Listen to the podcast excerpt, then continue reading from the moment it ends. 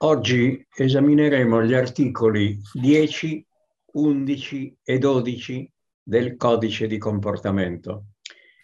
Questi articoli hanno fra di loro dei legami che non riguardano soltanto la successione numerica, ma riguardano proprio anche il contenuto con gli sviluppi possibili. L'esame di questi articoli sarà svolto assieme con me dall'avvocato Paola Ceccoli, che è già intervenuta in questi dialoghi, e dal professor Vincenzo Franceschelli, già ordinario di diritto privato nell'Università di Milano. Iniziamo l'esame dell'articolo 10 del codice di comportamento che ha come titolo Comportamento nei rapporti privati. E sono previsti di nuovo i rapporti privati comprese le relazioni collaborative con i pubblici ufficiali nell'esercizio delle loro funzioni, e si stabilisce che il dipendente non sfrutta né menziona la particolare posizione che ha nell'amministrazione per ottenere delle utilità che non gli spettano. Fermiamo subito l'attenzione su questo problema, cercando poi di inquadrarlo anche in un momento successivo in un contesto generale. Il comportamento del dipendente pubblico nei rapporti privati ha una base di fondo, che è quella già che avevamo esaminato della diligenza, della attenzione scrupolosa, della imparzialità. E, ed è scritto quindi come punto di riferimento principale dell'articolo 10 che nei rapporti privati il dipendente non deve sfruttare quella sua posizione per ottenere utilità che non gli spettano. Non deve neanche menzionare. Facciamo un esempio. Il dipendente può, anche per presentarsi, far vedere nel proprio biglietto da visita che egli è dipendente con una certa posizione gerarchica presso la pubblica amministrazione?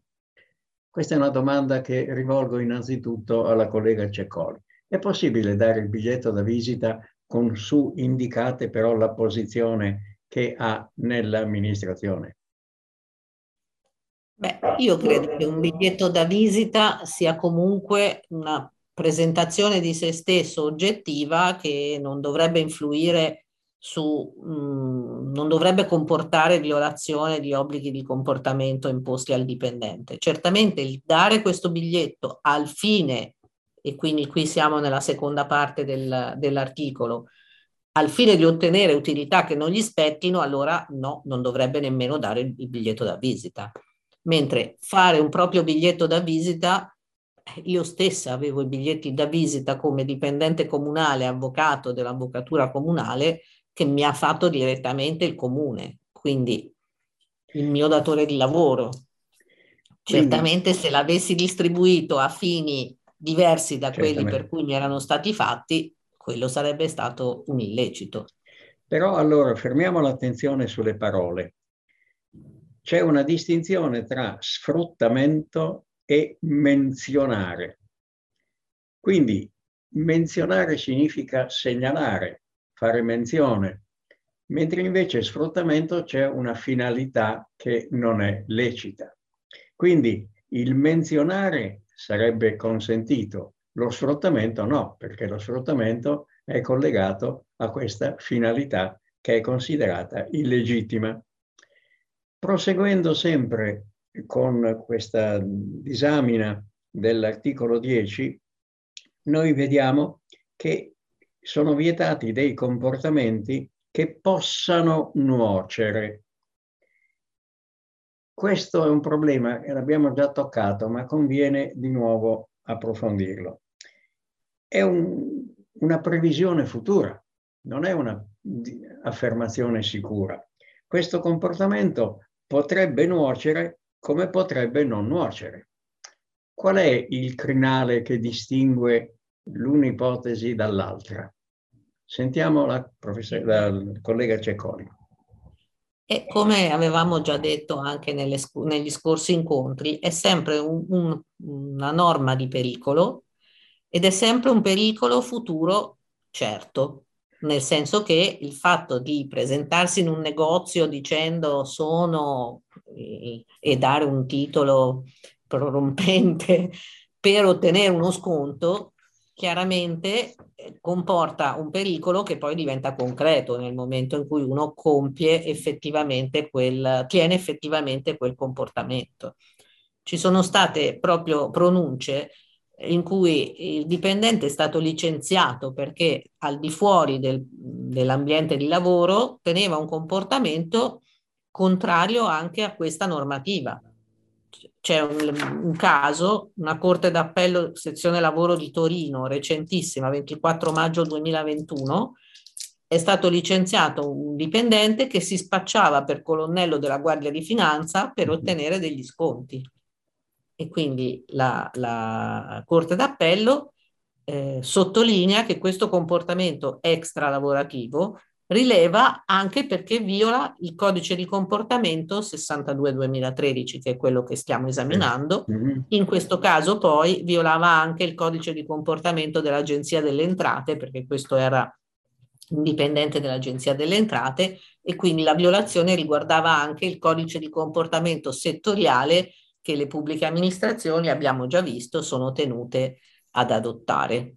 Le risulta che sia stato richiamato anche, eh, anche qualche norma di diritto privato sulla identità personale, perché dire io sono colonnello di eccetera, praticamente significa assumere un'altra identità, o no? È vero, certo. In questo caso la, la, Corte d'Appello Lavoro, che si occupava dell'impugnazione del licenziamento, non ha affrontato il problema della sostituzione di identità, che probabilmente avrebbe avuto un rilievo penale, quindi mh, esulava dal giudizio. Viceversa, ha sottolineato che era anche contrario questo comportamento all'etica comune, quindi a quel minimo etico di cui pure avevamo già parlato, certo. che ciascuno deve sentire anche se manca una previsione specifica in tal senso. Noi abbiamo visto qualche aspetti essenziali relativi al danno all'immagine. Il risarcimento per questo danno all'immagine è ancora previsto nella legge 20 sulla Corte dei Conti con una formula che indica il doppio della somma di denaro percepita dal dipendente. Tutto questo è vero, ma vale sempre il potere riduttivo della Corte dei Conti anche in questo caso? Cosa ne pensa la collega Cecoli? Sì, sì, sicuramente la Corte dei Conti ha questo potere e quindi può valutare in relazione allo specifico caso concreto. E la stessa cosa fa anche l'amministrazione di appartenenza qualora, eh, per esempio, chieda un risarcimento del danno alla propria immagine in sede civile, cosa che è comunque consentita al datore di lavoro pubblico, che può comportare che ci sia una condanna. La stessa cosa può avvenire addirittura nell'ambito del processo penale, quando ci fossero anche gli estremi di un reato, perché eh, la pubblica amministrazione può costituirsi parte civile e ecco. chiedere in quella sede il risarcimento del danno non solo materiale, ma anche all'immagine. Questo è importante, e... questo aspetto che è stato qui rimarcato. E quindi possiamo, sempre seguendo la trama del comportamento del dipendente, esaminare con l'articolo 11 il comportamento in servizio. E qui vi sono degli aspetti particolarmente interessanti. Questo articolo 11, come si vedrà poi dall'immagine a slide, è suddiviso in tre commi e in, nel primo comma è previsto il divieto del ritardo. Eh, tra le varie accuse che erano e talvolta sono ancora rivolte alla pubblica amministrazione è quello di essere lenta, che talvolta eh, determinati procedimenti, eh, è stato detto in termini eh, vivaci, eh, hanno un andamento da lumaca E tutto questo si produce in un danno sia per la pubblica amministrazione, ma specialmente per i privati. Questo problema del divieto del ritardo è però, c'è indicata una specie, se non di via di fuga, di eh, punto di riferimento, salvo giustificato motivo. Quale potrebbe essere questo giustificato motivo? Non è certamente un motivo giustificato dalle condizioni eh, di stanchezza del dipendente, il quale dice avevo troppo lavoro da fare, non potevo svolgere tutto, eccetera. Come, essere, come deve essere considerato questo giustificato motivo? Beh, innanzitutto occorre una specifica motivazione del ritardo e lo vediamo anche dal fatto che ci si dica salvo giustificato motivo. Quindi motivo. Questa, motivazione. Esatto, una motivazione ci deve essere, deve essere una motivazione oggettiva, non può riferirsi alla situazione soggettiva intima del dipendente che è andato in ferie. Ovviamente deve essere una eh, situazione che ha oggettivamente ritardato i suoi compiti e potrebbe essere anche un eccessivo carico di lavoro, a mio parere, qualora il datore di lavoro non avesse operato una corretta distribuzione dei carichi di lavoro. Molto bene. Sempre nell'articolo 11, nel secondo comma, si prevede un'altra ipotesi, quella della utilizzazione dei permessi di astensione dal lavoro, comunque denominati. Questi permessi devono essere utilizzati nel rispetto delle condizioni previste dalla legge, dai regolamenti e dai contratti collettivi. Ma può sorgere questo problema, la domanda è, è nuova e non facile. Possono essere interpretati in un determinato modo anche questi stessi contratti collettivi?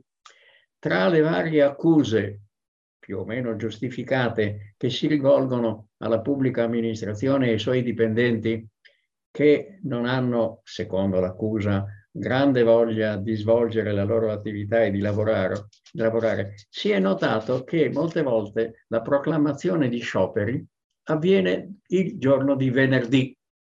Tutto questo per poter consentire una specie di ponte di vacanza.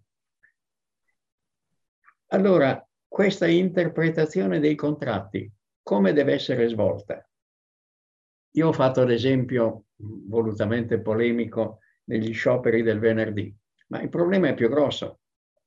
Il rispetto dei contratti collettivi può consentire un'interpretazione per cui vi possono essere questi permessi di astensione dilatati, interpretati in modo estensivo? Qual è l'opinione della collega? In realtà anche il contratto collettivo, così come il regolamento e così come la legge, ha delle previsioni specifiche e certe. Oltretutto c'è eh, la possibilità di chiedere un'interpretazione autentica del contratto collettivo, è previsto nel eh, testo unico del pubblico impiego, chiamando anche in giudizio l'ARAN che dia un'interpretazione autentica che potrà essere eh, valutata poi dal giudice del lavoro ove il dipendente avesse adito il giudice del lavoro per eh, farsi tutelare qualora avesse eh, ricevuto l'irrogazione di una sanzione. Questo è molto Quindi, importante, che su, su questi problemi interviene l'ARAN come interviene con un parere, con una determinata... Interviene proprio in giudizio, viene chiamata in giudizio con, perché renda il suo parere. Non mm. è una cosa che statisticamente avviene spesso, proprio perché la, la, i contratti collettivi hanno delle norme che sono di chiara percezione, quindi prevedono casi specifici in cui ci si possa assentare dal lavoro e quelli sono, non si possono interpretare estensivamente dicendo ma io avevo questo da fare, perché anche per esempio una situazione di emergenza sì. è, è prevista perché ci sono delle norme che consentono in caso di grave motivo familiare la possibilità di astenersi dal lavoro per determinati giorni. però eh, bisogna sempre fare riferimento a queste norme, a tutte quelle che prevedono l'astensione dal lavoro, che so, la legge 104 per eh, coloro che hanno un disabile cui ecco. deve prestare cure e così via. Infatti la norma parla di legge, regolamenti e contratti collettivi. Tutto deve essere... Poi è vero, i pubblici dipendenti hanno la nomea dei fannulloni, i furbetti del cartellino, che spesso sono nome un po' gratuite, nel senso che riguardano i casi che spuntano nell'iceberg e poi c'è tutta quella massa di lavoratori che lavora effettivamente con fatica e dedizione che nessuno considera, ma sono tanti a mio parere. Certamente. Senta, proseguendo nell'esame dell'articolo 11, c'è un problema dell'utilizzo del materiale e delle attrezzature che può avvenire e deve avvenire nel rispetto dei vincoli posti dall'amministrazione. Di che vincoli si tratta? Beh, eh, per esempio, eh, l'amministrazione dota il dipendente di un telefono e lui dovrà usare il telefono per motivi di servizio.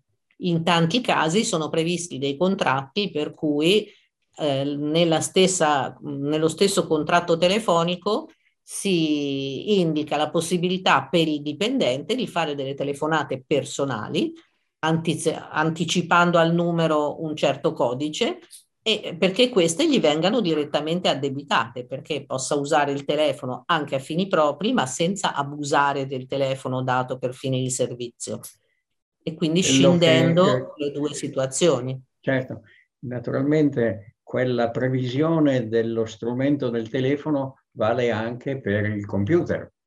Assolutamente sì, anzi oggi eh, sono tantissimi gli strumenti eh, di elaborazione dati che vengono forniti e che sono a disposizione del dipendente anche in ufficio. Si pensi al dipendente che in ufficio, anziché lavorare, si mette a navigare su internet Chiaramente questo è un illecito disciplinare, certo. ove non sia anche un illecito più grave perché magari ha causato un danno comunque all'amministrazione. Altra e ultima cosa per quanto riguarda l'articolo 11, noi vediamo sui vari problemi dell'utilizzazione dei mezzi di trasporto, si deve astenere dal trasportare terze persone. Questo riguarda anche i familiari in caso di urgenza, eh, il figlio che deve essere eh, portato dal medico, può eh, la mamma dipendente pubblica utilizzare il mezzo di trasporto per accompagnare il figlio dal medico? Figlio inteso qui come terzo? Certo, in realtà il problema secondo me è collegato anche al fatto che l'assicurazione del mezzo copre i dipendenti dell'amministrazione e non i terzi. Quindi no, non potrebbe accompagnare neanche il figlio dal medico. Bene, adesso con la presenza del professor Vincenzo Franceschelli e della collega Ceccoli esaminiamo i punti principali relativi all'articolo 12 che riguarda i rapporti del dipendente con il pubblico. Si tratta di problemi complessi che esamineremo negli aspetti essenziali e dove, mh, ripeto qui quanto ho già avuto occasione di dire in riferimento agli articoli 10 e 11, cioè che questi tre articoli, 10, 11, 12, sono legati assieme non soltanto dalla successione numerica, ma dal concetto di fondo della diligenza che deve essere stabilita dall'impiegato, sia nei rapporti privati come nei rapporti interni all'ufficio e nei rapporti con il pubblico. Ora, fermando l'attenzione sui rapporti con il pubblico, abbiamo innanzitutto questo dovere che le prime volte che era stato stabilito aveva sollevato molte perplessità, cioè il fatto del dovere di farsi riconoscere attraverso l'esposizione in modo visibile del nome, della fotografia, eccetera. Tutto questo ha fatto sorgere però un problema su cui interpello la collega Ceccoli e nel caso il professor Franceschelli. Questo dovere di farsi riconoscere significa farsi riconoscere anche secondo determinate indicazioni della sua identità. Se per varie ragioni una persona, dipendente pubblico, modifica in parte sua, eh, il suo aspetto, ad esempio, anche scherzoso, si fa crescere barba e baffi, deve modificare poi il, l'indicazione, deve farsi modificare, insomma, deve farsi riconoscere per questa nuova identità o invece questa è una cosa superflua che non richiede una cosa di questo genere. Sentiamo prima la posizione dell'avvocatessa Ceccoli.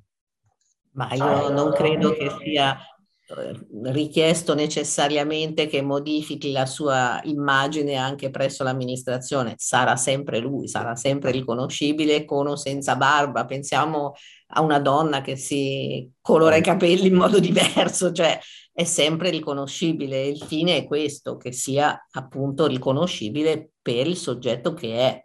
Quindi no, non penso che sia necessario scendere fino a questo punto nei particolari. Basta che appunto eh, esibisca il suo badge così come rilasciato dall'amministrazione e questo lo renda appunto riconoscibile a, all'utente che gli si rivolge in modo che se dovesse per dire anche solo fare un reclamo sappia di chi si deve lamentare. Quindi insomma il concetto di identità si riferisce proprio alla persona stessa, nome, sì. cognome e caratteristiche della persona. L'altra cosa su cui volevo richiamare l'attenzione sia dell'avvocatessa ma come del professor Franceschelli è che nell'esame del lungo primo comma dell'articolo 12 sono previsti una serie di comportamenti con il pubblico del dipendente che sono abbastanza precisi. Insomma, il, il dipendente deve essere attento dovrebbe essere gentile, deve fornire le spiegazioni richieste in un determinato modo, se non è competente deve rinviare. Insomma, si dà del dipendente una serie di indicazioni attive, positive, specialmente per il pubblico. Pongo qui la domanda, ma il dipendente potrebbe avere un comportamento apatico, non dico scanzonato, ma è obbligato a essere solerte, gentile, diligente, attento, o invece tutto questo viene un po' a modificare quella che è sua, il suo aspetto caratteriale. Se un dipendente è di carattere burbero, deve modificare con il pubblico queste sue caratteristiche. Sentiamo prima per correttezza eh, di, di, parità di genere la, l'avvocatessa Ceccoli, poi il professor Franceschelli. Cosa ne pensa l'avvocatessa Ceccoli? Io credo che indipendentemente dal carattere di ciascuno, che ovviamente non può e non deve essere modificato perché non si può stravolgere una persona, però nei rapporti con il pubblico si debba necessariamente avere questo atteggiamento di disponibilità, si debba rispondere alle domande che vengono formulate, e dare delle risposte esaurienti, concrete, eh, non evasive, non cercando di nascondere propri inadempimenti. Eh, penso a un uh, giudizio risalente anche nel tempo in cui il datore di lavoro era stato condannato non per non aver concesso, e in questo caso l'utente era un dipendente, non per non aver concesso quello che il dipendente chiedeva, ma perché non aveva risposto all'istanza, istanze reiterate più volte a cui non era stata data risposta, perché ad ogni domanda bisogna dare una risposta. Ovviamente ci sono, mi vengono in mente casi in cui eh, delle persone ripetono la stessa domanda fino all'inverosimile e allora l'ultima risposta sarà ti ho già dato risposta più volte, non rispondo più, ma non, non si può far cadere nel nulla l'istanza dell'utente. Però potrebbe, ah, sentiamo il professor Franceschelli, se anche lui è d'accordo su questa linea. No, io sono assolutamente d'accordo con la collega Ceccoli che eh, nell'ultima parola ha colto esattamente la sostanza del problema. Cioè il dipendente pubblico non interagisce eh, con il pubblico, ma interagisce con un utente, cioè un utente di un servizio pubblico.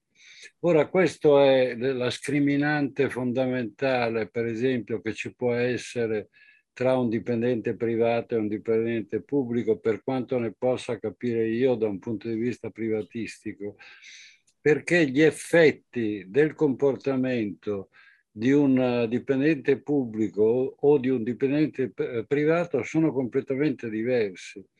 Per esempio, una, un impiegato o anche un altro funzionario privato che risponda male o si comporti male o non risponda ai consumatori, e beh, questo è, un problema interno all'azienda. Il danno viene assorbito dall'impresa privata, il quale perde un cliente. Ma nel pubblico, nel grande rispetto che noi privatisti abbiamo per questa eh, particolare funzione del dipendente pubblico, il danneggiato è lo Stato, il quale non ha un'alternativa di servizio. Faccio un esempio eh, concreto che posso capire, eh, che mi fa capire meglio. Per esempio, se un cameriere in un ristorante che eh, fa servizio di ristorazione risponde male a un cliente, e beh, il cliente o consumatore, il consumatore che cosa fa?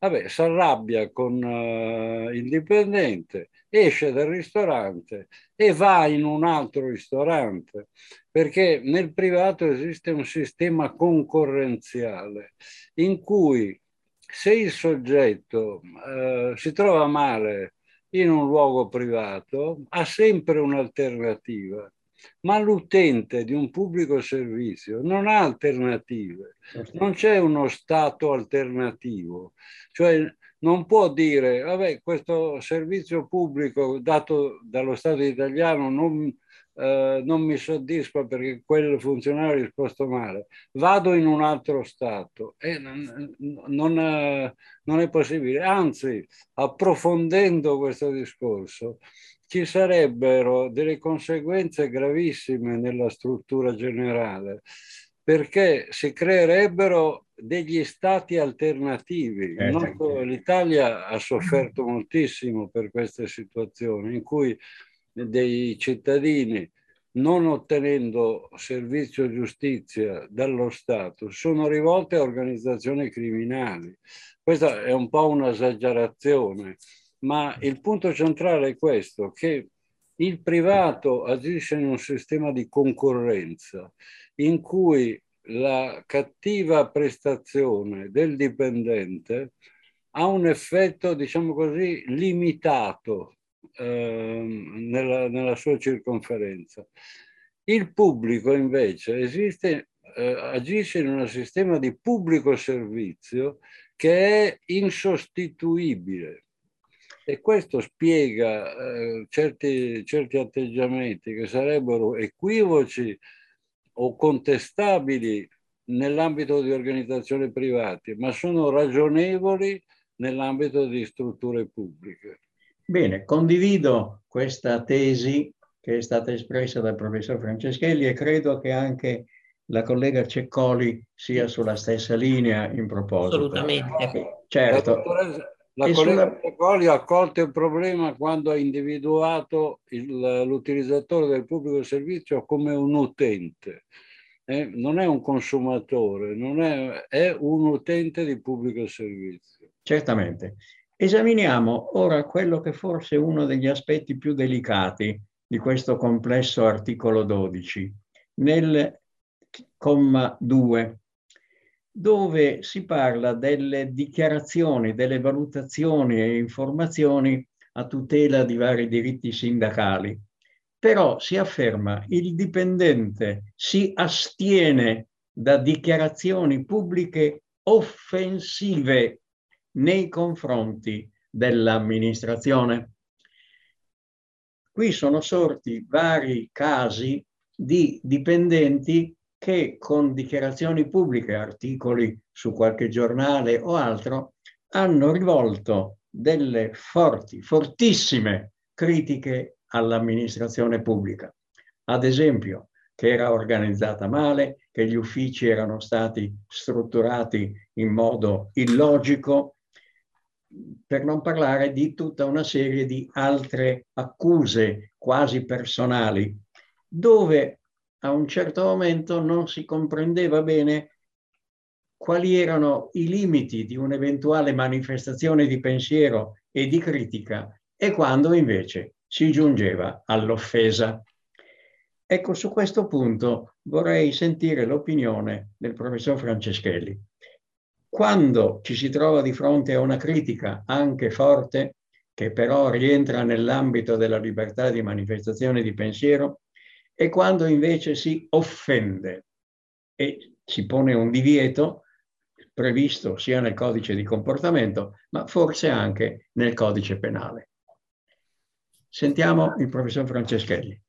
Eh, dirò subito la mia opinione, poi sono molto curioso di sentire cosa dirà la collega Coli, che sicuramente ha una, una, presa sulle situazioni concrete più forte della mia.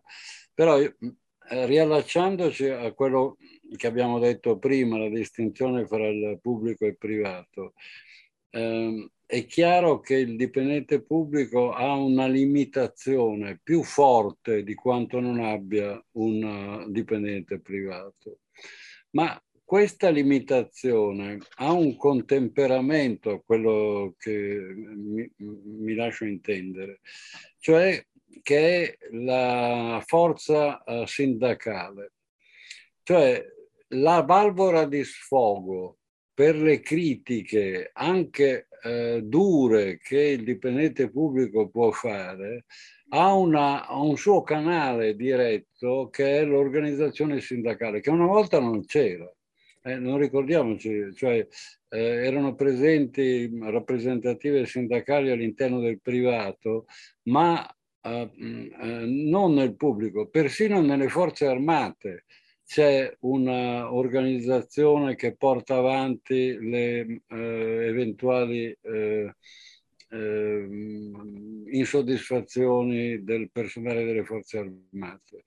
Quindi qui lo, direi che eh, la disposizione ha costruito un divieto più forte per la pubblica amministrazione, ma ha creato allo stesso momento una valvola di sfogo che è la manifestazione sindacale. Perché? Perché la, il, il, il, lamentare certe disfunzioni o esprimersi anche in modo uh, forte all'interno delle, delle, organizzazioni sindacali è sempre visto come un contributo a un miglioramento dell'attività dell'amministrazione. Per cui, eh, diciamo così, paradossalmente vale di più il dipendente che segnala anche duramente una disfunzione piuttosto che quella che lo subisce eh, passivamente. Per quanto invece eh, con riferimento al, poi cerco di fare un esempio. Per, per quanto riguarda invece la misura di questo comportamento, e dal punto di vista privatistico ehm, c'è una valanga di decisioni della Suprema eh, Corte su il limite della critica quando la critica supera il, la, concetto di critica positiva e diventa offesa. Ce ne sono tantissime nell'ambito dei giornalisti, il decalogo del giornalista, ma ce ne sono anche in ogni, eh, in ogni angolo dell'organizzazione amministrativa o privata. Pensiamo per esempio alle norme sui giornalisti televisivi, in cui il, il, eh, il, il TUSMAR ha indicato eh, certi comportamenti che il giornalista televisivo del pubblico servizio ha in più rispetto al, al giornalista di una televisione privata. Ma eh, l'esempio, tornando sempre a quell'esempio eh, che facevamo prima della distinzione fra privato e pubblico, se, una, se quel famoso cameriere di cui abbiamo parlato prima dice a un cliente in questo ristorante si mangia male, anzi si mangia malissimo, e beh, il cliente, ripetiamo, se ne va e va da un'altra parte. Eh, se il, funzionario pubblico dice la, la mm, l'amministrazione pubblica è organizzata malissimo, vai da un'altra parte e l'utente no, non ha dove andare.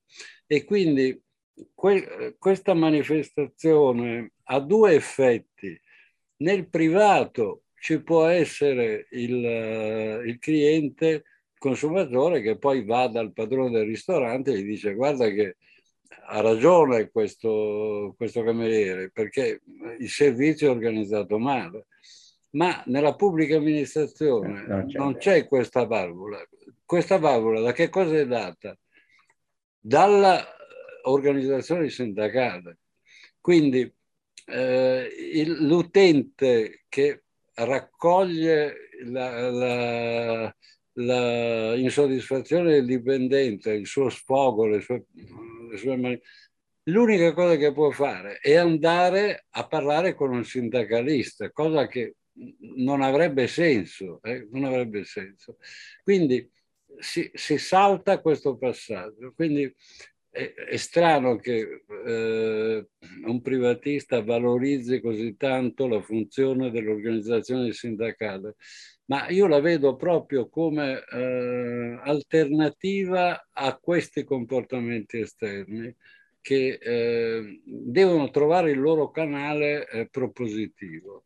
Questa è molto interessante la tesi espressa dal professor Franceschelli, ma prima di sentire l'avvocatessa Cesoli io pongo a me stesso una domanda. Può un dipendente pubblico dire il capufficio del servizio tal di tali è un asino o si possono prendere altri animali per fare dei paragoni. Siamo nell'ambito della critica, sia pure forte, eccetera, o invece è un'offesa. Molte volte nel, durante una discussione concitata vi possono essere anche delle parole più forti, allusioni di carattere sessuale, eh, offese alla capacità di intelligenza e via dicendo. Insomma, siamo nell'ambito della critica o invece questa è indipendentemente da quella che sarà poi il recepimento da parte dei sindacati, una offesa, cioè un insulto. Sentiamo la collega. Ma, eh, io eh, sono molto d'accordo con eh, il professor Franceschelli e sul problema che, di cui parlava lei, direi che eh, sì, esprimersi pubblicamente, perché qui parla di dichiarazioni pubbliche, quindi certo. forse neanche nell'ambito di una singola, anche concitata discussione, ma pubblicamente dire che il proprio capo ufficio è un asino, io credo che sia un'offesa. Certo rientri, bisogna valutarla sempre alla luce di quei mh, criteri che riguardano il diritto di critica di cui ci ha già parlato il professor Franceschelli. Ed è vero che per il pubblico dipendente, a mio parere, l'ambito del diritto di critica è forse più limitato che per gli altri, se possiamo. Addirittura mi viene in mente un caso recente, il Tar Lombardia ha, condanna- ha ritenuto va- giù- legittima una sanzione applicata a un funzionario della polizia penitenziaria che aveva messo un like su un commento sul suicidio di un detenuto nel carcere di Opera. Quindi mettere il like è stato ritenuto una mh, dichiarazione offensiva nei confronti della sua amministrazione di appartenenza. Questo signore è stato sanzionato e il TAR ha detto che sì, bene aveva fatto l'amministrazione perché era un commento di disprezzo nei confronti della vita, dell'incolumità, della salute dei dipendenti che l'agente di polizia penitenziaria deve invece tendere a rieducare. Quindi ecco, è tutto un concetto che va calato nel concreto valutando fino a che punto quella dichiarazione pubblica, che ovviamente deve essere oltretutto vera, perché questa è la base del diritto di critica, eh, sia, abbia raggiunto il limite dell'offensivo. E in questo caso ovviamente sarà sanzionabile disciplinarmente e potrà essere anche, anche in questo caso fonte di danno all'immagine, ancora più fonte di danno all'immagine alla pubblica amministrazione che potrebbe anche proporre un'azione civile per ottenerne il risarcimento. E ci sono stati casi di questo tipo in cui l'amministrazione ha fatto un'azione civile nei confronti di un proprio dipendente che eh, aveva fatto delle dichiarazioni gravemente offensive. Va bene, abbiamo visto non tutti i problemi. È molto interessante perché eh, ci, ci, ci, porta a considerare gli effetti pubblici dei social network e, e di, di, questa comunicazione su internet che sicuramente è pubblica perché tutti vanno a vedere. È molto interessante questo caso. Questo quindi fa vedere come dentro nell'ambito del dovere ampio di diligenza dell'impiegato e della imparzialità, nonché della buona amministrazione, si possano inserire come tante tessere di un mosaico tutta una serie di comportamenti dove per l'impiegato pubblico eh, vi è proprio questa caratteristica che è stata positivamente messa in luce dal professor Franceschelli, che diversamente dal dipendente privato, il dipendente pubblico è, non ha possibilità di una eventuale altra soluzione, è inchiodato dentro questa gabbia di regole di diritto pubblico tra le quali noi dobbiamo inserire anche questo codice di comportamento, che sono norme regolamentari, però particolarmente importanti e vincolanti. Quindi per oggi noi abbiamo dato una disamina eh, completa nel, in ordine al numero degli articoli, non completa ancora, ma lo faremo in un momento successivo, sopra vari problemi. Un argomento che è rimasto scoperto, lo approfondiremo in seguito, è quello del segreto d'ufficio, problema che si collega con l'accesso ai documenti pubblici, ma ne parleremo. Ringrazio il professor Franceschelli, ringrazio l'avvocatessa Cecoli e ci ritroviamo per una prossima conversazione.